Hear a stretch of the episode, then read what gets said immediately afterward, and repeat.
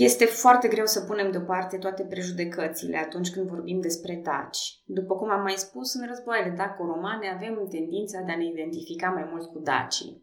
Și mai mult, a vorbi despre societatea dacilor a devenit pentru mulți români un fel de concurs de invenții. Ei vor mereu să se afirme și, dacă se poate, nu prin realizările proprii, ci prin realizările strămoșilor. Așa s-a ajuns la aberații de tot felul, că dacii au inventat scrisul, că monoteismul lor era un soi de precreștinătate înțeleaptă sau chiar că limba dacă nu ar fi dispărut niciodată pentru că ea este adevăratul substrat indo-european și cumva că din limba dacă a evoluat și latina. Acum, după părerea mea, istoria nu e studiată ca să ne reglăm conturile cu nimeni. Cu atât mai mult, istoria nu e aici ca să cerem recunoștința sau aprecierea unor popoare, mai ales pe baza strămoșilor noștri. Poate că sună cam nihilist, dar lucrurile sunt așa cum sunt ele acum și nu are sens să cerem o istorie falsă doar pentru că sună frumos. Aceste exagerări au fost numite de către Dan Alexe dacopatie și e foarte ușor să distingeți acest stil. Ce e greu să distingem este adevărul de ficțiune prin tot ceea ce se plimbă pe internet în zilele noastre.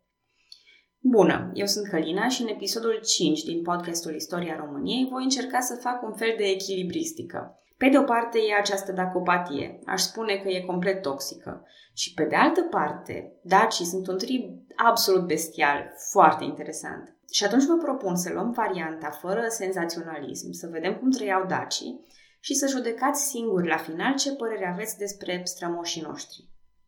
Unul dintre cele mai interesante animale care trăiește, sigur, și pe teritoriile României de astăzi este lupul. Popoarele antice de pe toate continentele erau fascinate de aceste animale. Lupii erau și sunt puternici, sălbatici, vânători talentați și iubitori ai nopții. Fascinația continuă, uitați-vă în jur câte persoane se identifică cu lupii. Probabil că cea mai celebră lupoaică a mitologiei este lupa Capitolina. Dacă nu o recunoașteți după nume, sigur ați văzut măcar o statuie cu ea. O lupoaică ce alăptează doi bebeluși de om. Conform legendei, o lupoaică i-a alăptat pe cei doi bebeluși care ar fi devenit mai târziu fondatorii Romei, Romulus și Remus. Dar aceeași poveste o are și regele persan Cirus, care a fost abandonat și apoi alăptat de o lupoaică. Unii amerindieni adoptă lupul ca totem sau consideră că oamenii suficient de puternici se pot transforma în lupi. Pe Licaion, muntele lupului din Grecia preclasică, se făceau chiar sacrificii umane. Sau în nordul scandinav, zeul suprem Odin era însoțit de câini de pază, care erau de fapt lupi. Așadar, nu e de mirare că printre toate aceste culturi și strămoșii noștri aveau un respect deosebit pentru lupi. De fapt, din câte am povestit până acum despre daci, eu cred că lupul îi reprezintă cel mai bine. Și cam așa s-au gândit și ei, pentru că se numeau pe ei înșiși daoi. În frigiană, o limbă înrudită cu cea a tracilor, daos este cuvântul pentru lup. Și asta ar putea însemna că dacii își trăgeau numele de la lupi. De altfel, standardul de luptă al armatelor getodace era chiar lupul. Reprezentat și pe columna lui Traian, se pare că acest steag era purtat pe bețe înalte. Era gol pe dinăuntru și avea o coadă textilă. Când aerul trecea prin gura lupului și printre bucățile de material, sunetul produs dădea impresia că lupul e viu și urlă. Era o tehnică înspăimântătoare în război. Imaginați-vă doar un lup cu trup de șarpe urlând în vârful unei suliți înalte. Se află în fruntea unei armate de barbari pletoși care apar din cine știe ce munți străini puși pe război. Și cam așa veți ști ce au simțit romanii în luptă cu dacii și cam cât de hardcore luptau strămoșii noștri. În afară de faimosul standard de luptă, imaginile lupilor și ale balaurilor mai apar și pe ceramica și pe bijuteriile dacilor, posibil cu semnificație religioasă. Dar dincolo de simbolistica feroce, cu ce fel de lupi avem de fapt a face, cum trăiau ei? După diverse surse, existau două sau trei categorii sociale în triburile dacice. E o împărțire pe care o găsim la majoritatea societăților antice indo-europene, dar și, de exemplu, în Europa medievală. Așadar, un dac putea aparține uneia dintre următoarele categorii, tarabostes, comati și poliști. Tarabostes erau nobilii războinici care erau capabili să aducă arme și cai proprii în bătălie, finanțate din averile personale. Ei purtau părul scurt sub căciulă și barbă ca un semn distinctiv. Se presupune că ei erau elita trupelor dace, antrenați profesionist și ducându-și traiul din războaie. Dacă e să facem paralela cu evul mediu, ei ar fi echivalentul cavalerilor. Apoi comatii, care erau țărani și ei luptau ca infanteriști, cu arme împrumutate de la Tarabostes. Invers față de Tarabostes, ei își purtau părul lung și își puteau rade barba, de unde li se trage și numele de comați, adică de la coamă. Ei ar fi echivalentul țăranilor medievali sau ai răzeșilor lui Ștefan cel Mare. Pentru că nu luptau profesionist, nivelul lor de antrenament lăsa de dorit, dar erau destul de motivați să-și apere teritoriile la nevoie. O a treia categorie socială, mai rar menționată, erau poliștii, regii și preoții care reprezentau puterea divină și conduceau viața religioasă. Așadar, ei se asemănau cu preoții, episcopii sau regii medievali, pentru că ei luau deciziile și ghidau societatea. Istoricul Diocristosom spunea în secolul I al erei noastre despre daci. Citez, acolo la ei puteai să vezi peste tot săbii, platoșe, lănci, peste tot cai, peste tot arme, peste tot oameni înarmați. Am încheiat citatul. Și într-adevăr sunt două aspecte aici. Ei aveau resursele naturale și tehnica de a produce arme, dar se pare că erau și efectiv militaroși, că altfel își canalizau talentul metalurgic spre alte zone. Cel puțin în timpul lui Decebal a existat o armată permanentă, cu recrutări periodice și antrenament profesionist continuu, după modelul preluat de la romani. Dar și mai devreme se considera umilitor pentru un tarabostes să producă bunuri sau să practice agricultura. Singurul mod demn pentru un războinic de a-și asigura traiul era pur și simplu războiul. Dacii își cunoșteau foarte bine teritoriile, folosindu-se deseori de particularitățile geografice, atât ofensiv cât și defensiv. Probabil că așa a unificat și Burebista triburile într-o adevărată monarhie federală, învingând triburile celtice. Odată ajuns Imperiul Roman la frontierele lor, dacii organizau raiduri supărătoare asupra teritoriilor romane. Se foloseau intens de avansurile tehnologice, ca de exemplu mașinile de război sau instructori și ingineri. Și unii dintre aceștia erau chiar romani împrumutați, dar la aceste detalii voi ajunge în episoadele următoare. Cert este că nu se sfiau de la a folosi toate avantajele posibile în luptă. Zidul dacic, murus dacicus, dacă vă doriți în mod special denumirea latină, a fost tot o combinație de inovație și împrumut îmbunătățit de la alte popoare. Folosit pentru cetăți și fortificații, structura lui putea să absoarbă șocul proiectilelor și avea un bun rol defensiv. Și principiul e destul de simplu. Se așezau în paralel două rânduri de blocuri de piatră, iar apoi spațiul dintre ele era umplut cu un amestec de pietriș și lut compactat. Cetățile astfel fortificate erau aranjate ca o adevărată rețea de apărare și erau dotate foarte bine cu turnuri, porți, platforme de apărare, cazemate și toate cele ce mai erau necesare războiului contra invadatorilor romani. Dar dacă nu era război? Ocupațiile principale ale dacilor erau agricultura, apicultura, creșterea animalelor, în special a vitelor, ceramica, apoi comerțul și prelucrarea metalelor. Luate pe rând, Cunoștințele în materie de agricultură a dacilor sunt confirmate de unelte de fier, precum plugul cu brăzdar și cuțit, coase lungi, seceri, sape, greble, securi și târnăcoape. Popoarele de neam tracic, în general, sunt cunoscute pentru producția de cereale, precum orzul, secara, lintea și grâul, iar dacii sigur că nu făceau excepție. În ceea ce privește vița de vie, era o favorită a dacilor.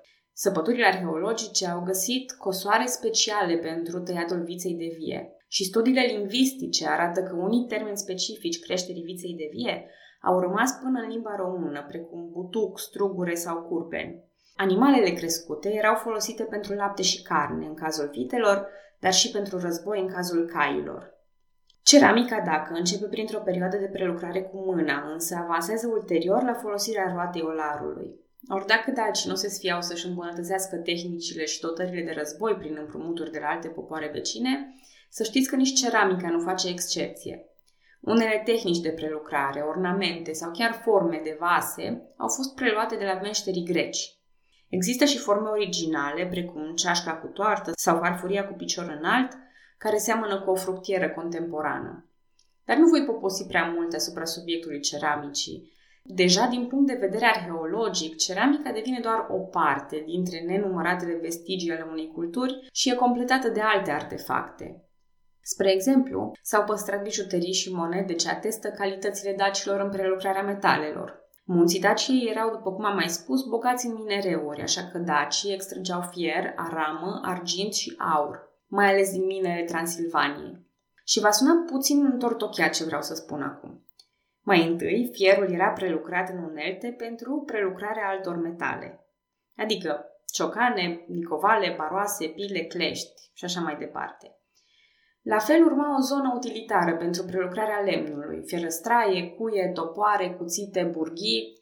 Abia apoi urma obiectele de fier pentru războaie, lănci, sulițe, săbii, pumnale, scuturi, etc. La capătul listei sunt și obiectele necesare traiului de zi cu zi, precum zăvoare și balamale pentru uși, lanțuri, cârlige de undițe, foarfeci, cuțite, catarame, nasturi și altele. Clienții bogați mai cereau și podoabe din argint sau chiar din aur, coliere, inele, brățări, broșe, majoritatea stilizate cu imagini umane, animale sau motive geometrice. Într-adevăr, aurul era rezervat doar regilor și poate căpetenilor de trib, însă podoabele de argint sunt foarte comune. Cine spune că un popor războinic nu poate fi preocupat și de frumusețea bijuteriilor? Pentru comerț, dacii au imitat mai întâi monedele macedonene, apoi pe cele romane. Le foloseau pe acestea ca bani oficiali. Comerțul era dezvoltat mai ales cu grecii, care cumpărau lemn pentru construcția corăbilor și sare gemă. Mai ales prin comerț, dar și prin războaie, dacii au format legături și au preluat influențele grecilor, celților, romanilor și ale unor triburi germanice. Pentru că, după cum s-a văzut, erau foarte abili în a prelua și adapta tot ceea ce funcționa în interesul lor. Abia aștept să vă povestesc cât de bine a jucat această farsă Decebal împotriva lui Domitian, însă mai e câte ceva de povestit până acolo. Dar dacă nu era nici război, nici vremea pentru muncă, ce făceau dacii? Am vorbit puțin despre religia dacilor în episodul anterior. Istoricii din vechime pun un mare accent pe influența religioasă în Dacia. Se presupune că regele și marele preot erau aproape pe picior de egalitate sau că luau deciziile împreună. Tocmai de aceea, istoria păstrează numele unor mari preoți daci, precum Deceneo, Comosicus sau Vezina. Samolxe era fără îndoială figura centrală din panteonul dacilor și zeul principal pe care îl venerau. Era vorba probabil de un zeu urs, un zeu subpământean sau un zeu solar, în funcție de ce sursă credem. În ceea ce privește monoteismul, autorii antici nu sunt puși de acord unul cu celălalt. Iordanes, în istoria goților, consideră că dacii erau înrudiți cu goții și ne spune că venerau și un zeu al furtunii, pe Gebelezis. Herodot, în schimb, crede că Gebelezis era doar un alt nume pentru Zamolxe. Există indicii cu privire la venerarea lui Bendis, zeița lunii și a vânătorii, sau a lui Derzelas, zeul sănătății și vitalității. Oricum, religia păgână a dacilor a fost păstrată îndelung până în secolul al V-lea, când creștinismul a început să facă progrese mai mari. E adevărat că religia dacilor avea anumite similarități cu creștinismul, care au făcut convertirea mai ușoară. În primul rând, monoteismul sau, dacă nu oricum, venerarea mult mai intensă a lui se față de alți zei. Apoi, caracterul mesianic al religiei, care vedea moartea ca pe o trecere spre mântuire sau ca pe o inițiere. Chiar Zamolc se învie după trei ani de la moartea lui, așa cum povestește Herodot.